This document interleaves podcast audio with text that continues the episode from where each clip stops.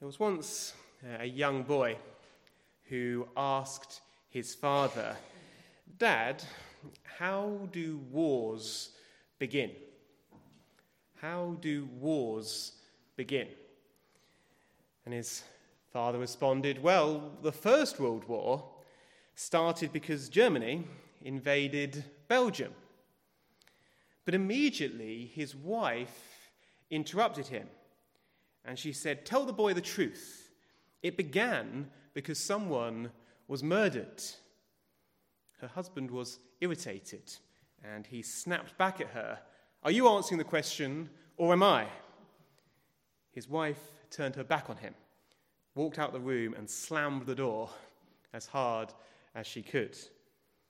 Once the dishes had stopped rattling, there was a short silence. Then the boy said, don't worry, Dad. You don't have to tell me anymore. I know how wars begin now. what that boy learnt uh, the hard way, the less fortunate way, is what this passage teaches us, what God teaches us in James chapter 4, particularly in verses 1 and 2. James writes, Where do wars and fights come from among you? Do they not come from your desires for pleasure that war in your members? You lust and do not have. You murder and covet and cannot obtain. You fight and war. James teaches us that wars and fightings and quarrels start because of desires in our hearts, conflicting desires in our hearts. Uh, great wars between countries start that way, but also, also smaller, uh, though still significant, uh, fights between individuals as well. Uh, we desire wealth, we desire land, we desire recreation, we desire sex, we desire promotion, we desire personal comfort we desire beauty. Uh, perhaps we simply desire to be right or for someone else to be wrong. Uh, we're all familiar with these sort of desires, aren't we? Uh, we've all seen a child in a supermarket who is throwing a tantrum at their parents because they want something. But sadly, it isn't restricted to just children. Uh, we all demonstrate that same spirit in more or less sophisticated ways. Uh, it's what James has already said in this letter, in James 1, verse 5, where he says, When desire has conceived, it gives birth to sin. And sin, when it is full, when it is full grown, brings forth you might say, well, that's a bit extreme. Um, I've never killed anyone. Uh, I wouldn't dream of murdering someone because of my desires. Uh, but there are more creative ways of killing someone without actually ending their life. Uh, we might simply ignore another person. Uh, we pretend they don't exist, and we can kill them in that way. Uh, perhaps you said the phrase, they are dead to me. We can kill someone by ignoring them. Uh, we might slander another person, perhaps not in big ways, not perhaps in ways which will get them into serious trouble, but just in ways to other people we kill their character and their reputation by undermining them and just sowing seeds of doubt in other people's minds about how great a person they are, really. Or we might simply end our relationship with them. Uh, we might decide just to leave them to it uh, by leaving a church or by signing divorce papers. Again, these are all ways that we can kill someone without actually murdering them. but sometimes it is also really to kill them. Uh, we should not think that that is too um, unlikely a possibility. There are many stories of people who, in a fit of anger, have done what they would never have dreamed that they could have done and have actually ended the life of someone else. Uh, just recently, uh, I've brought this up before and I'll bring it up again. Uh, people have been throwing angry protests, haven't they, in uh, the United States and perhaps, I don't know, perhaps even in this country. Um, and they have been protesting their inability to, or at least their restricted freedom to abort babies. Um, now, you might say, well, those protests are out of compassion for women whose lives perhaps are, are perhaps at risk because if they were to go through with having a baby. Uh, but do you know what the vast majority of abortions are for? Uh, at least in this country. Uh, you can look this up on the government website, but the best part of 98% of abortions are performed because of the risk to the pregnant woman's mental health. Best part of 98% are for that reason, and the other 2% are for other reasons. We live in society which believes that anything that hinders our own desires, whatever those desires might be, are so called a risk to our mental health. We think that we need to fulfill our desires to find true happiness and fulfillment. And people can even justify murder in order to accomplish those desires.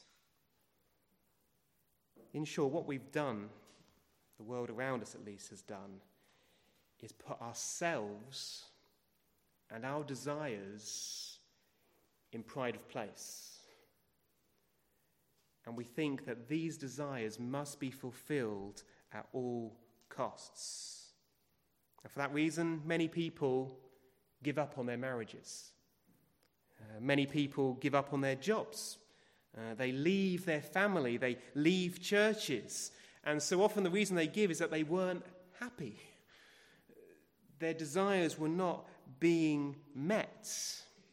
And you've perhaps heard Christians who say, well, surely God wants me to be happy. Perhaps you've said it yourself. Surely God would want me to be happy.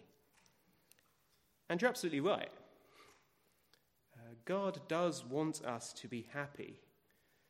The problem is the path to happiness is not in fulfilling your desires.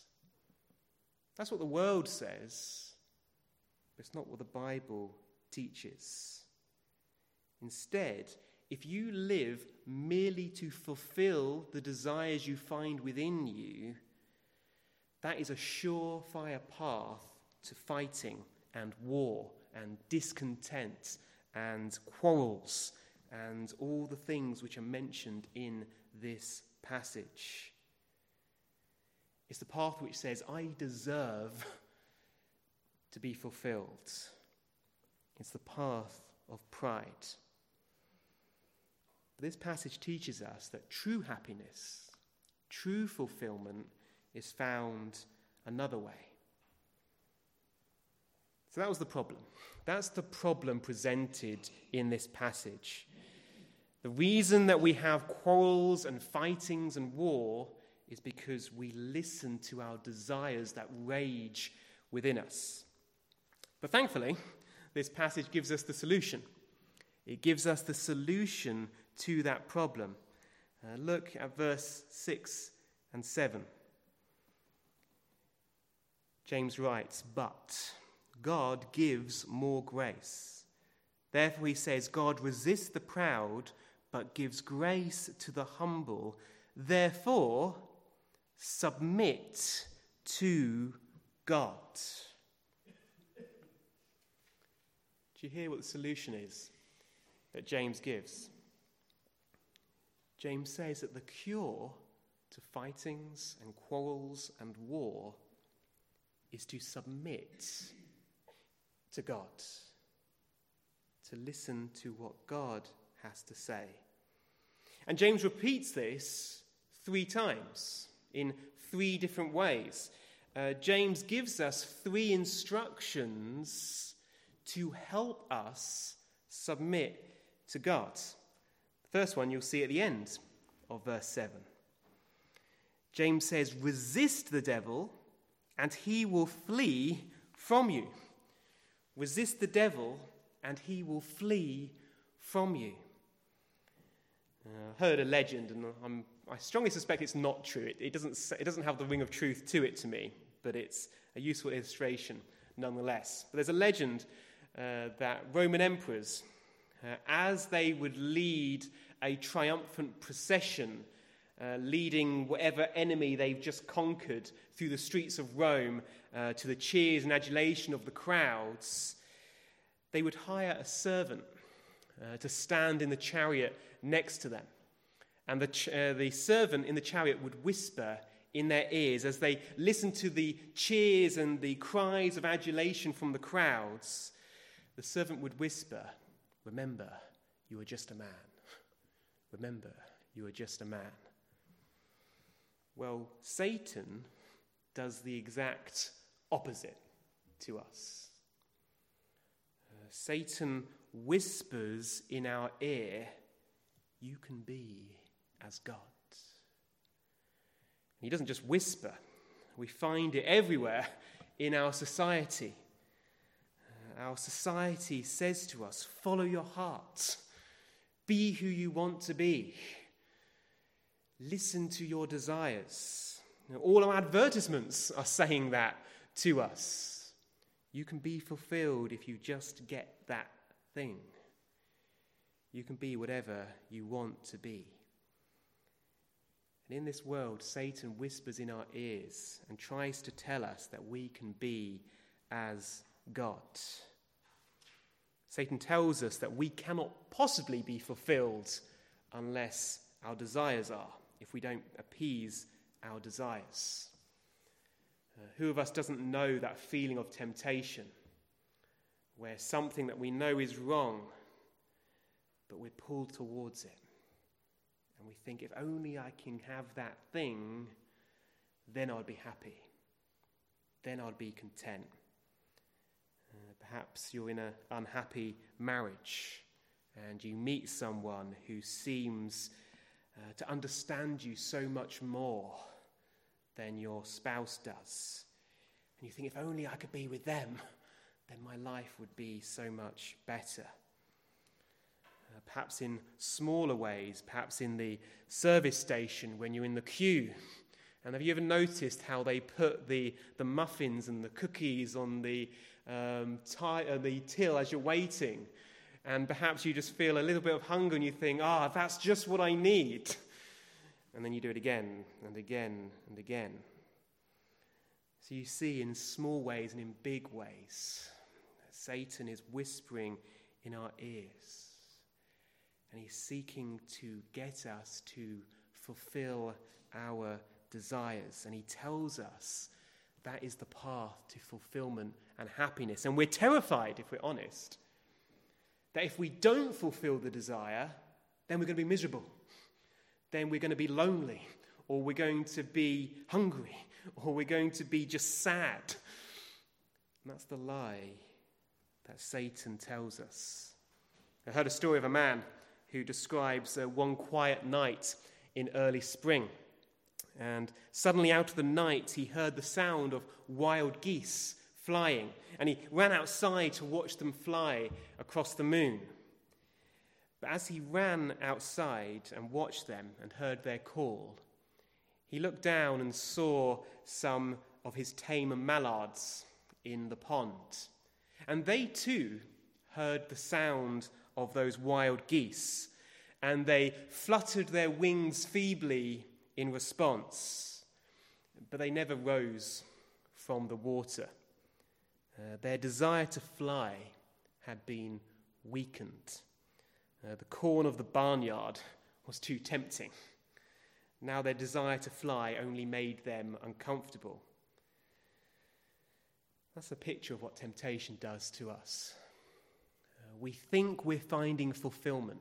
We think we're finding happiness. We think we're finding joy, but actually, we're doing the opposite.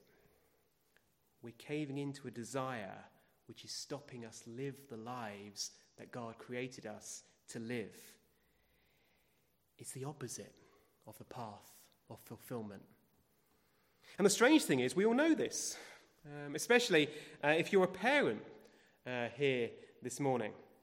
Uh, and you know that there had been times in your life when your child perhaps is crying at two o'clock in the morning, and you don't want to get up and feed them or to ease their tears. But that truly is the path of fulfillment, isn't it? Fulfillment as a parent, at least. And yet, again, tragically, there are many parents in this world who consider children as a hindrance and as an obstacle, when actually, if we are a parent, they are the path to a fulfillment which God has for us as parents. Did you see how fulfilling our desires is not the way you are fulfilled? Sometimes fulfillment and true happiness comes from denying our desires, by resisting what the devil says and saying to the devil, You're lying. Your temptations that you whisper in my ear are not true. That is not the real way to be happy. But James expresses it again in verse 8. Uh, he expresses it in the positive way. Uh, he says, negatively, resist the devil, and he will flee from you. But in verse 8, he says, draw near to God, and he will draw near to you. And it's good news that James says this, um, because by itself, uh, the command to resist the devil could seem merely like a huge burden. Uh, you may have heard uh, the story of a teacher who was uh, taking their class on a school trip. And I forget the reason why, but uh, he instructed at one point on the road, uh, he instructed his pupils not to look out the window on their left. Now, what do you think all they immediately did? immediately, they go to look out the window on their left. There's something in us which does that. A wiser approach would have been to say, not don't look out the window on your left, but instead look out the window on your right. And that's in essence James says to us here. He says, Don't just resist the devil, but draw near to God. Replace the desire to give in to the temptation, replace it with a new desire, with a better desire the desire to know God. Draw near to Him. Or as Jesus Christ uh, put it himself, He says, He who follows me will not walk in darkness, but will have the light of life. He says, Come to me, all you who labor and are heavy laden, and I will give you rest. Jesus says, I am living bread. I'm living water. I am the eternal bread. He says, Don't follow the weak, feeble, insufficient, unsatisfying things of this world. Look to me, who can give you more than you can ever imagine. Satan, for example, says that if your marriage isn't making you happy, end it. Find someone else who will. But God says, look to Christ. Listen to him. look at his, his life and seek to follow his way. And what did Christ do?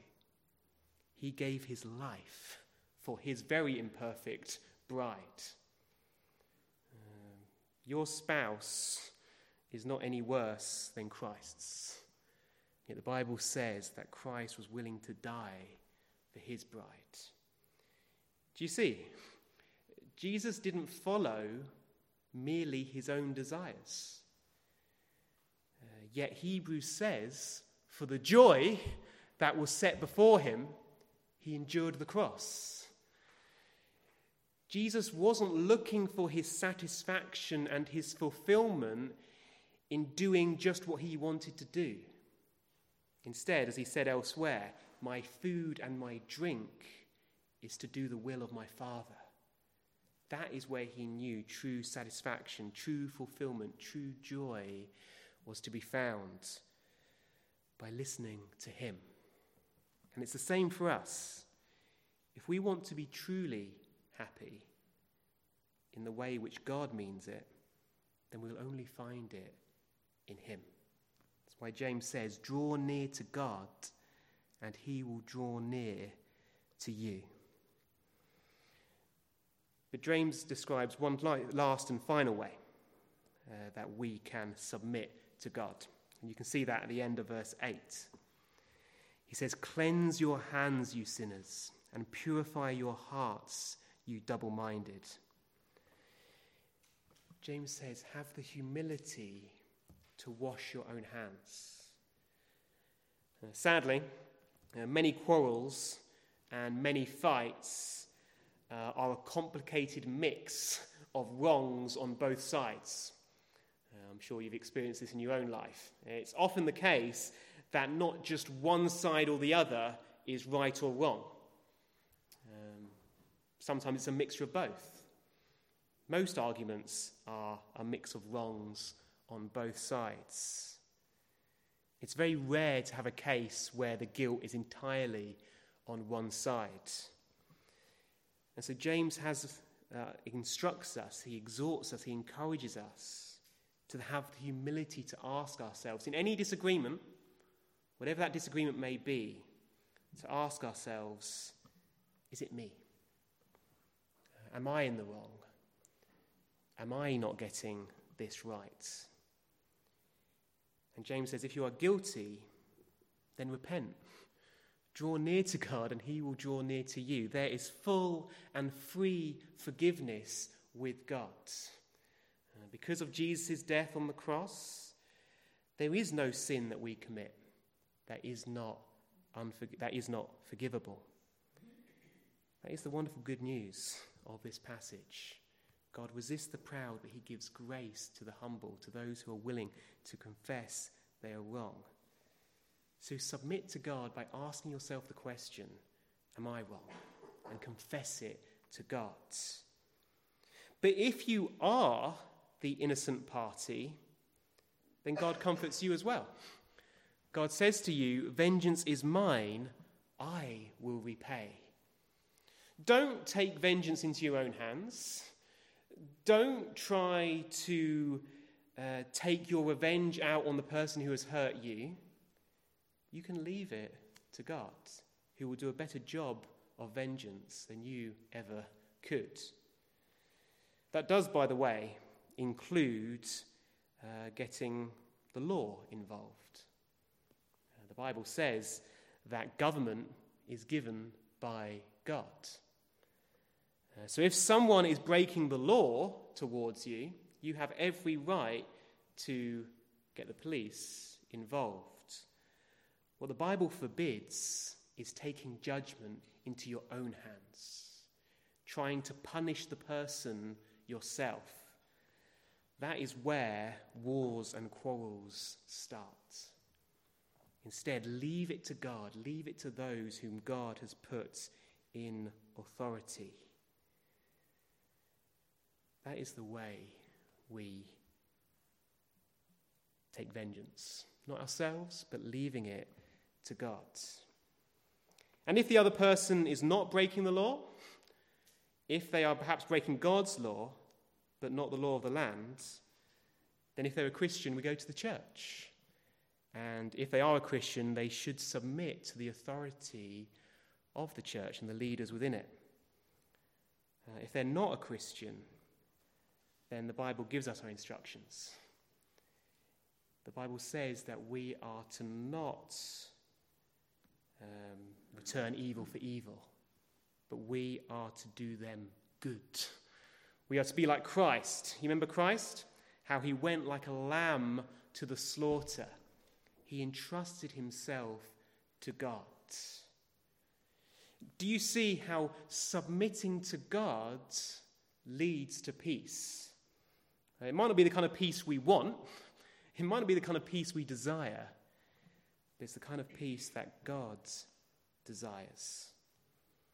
This is why Paul could say, I die daily.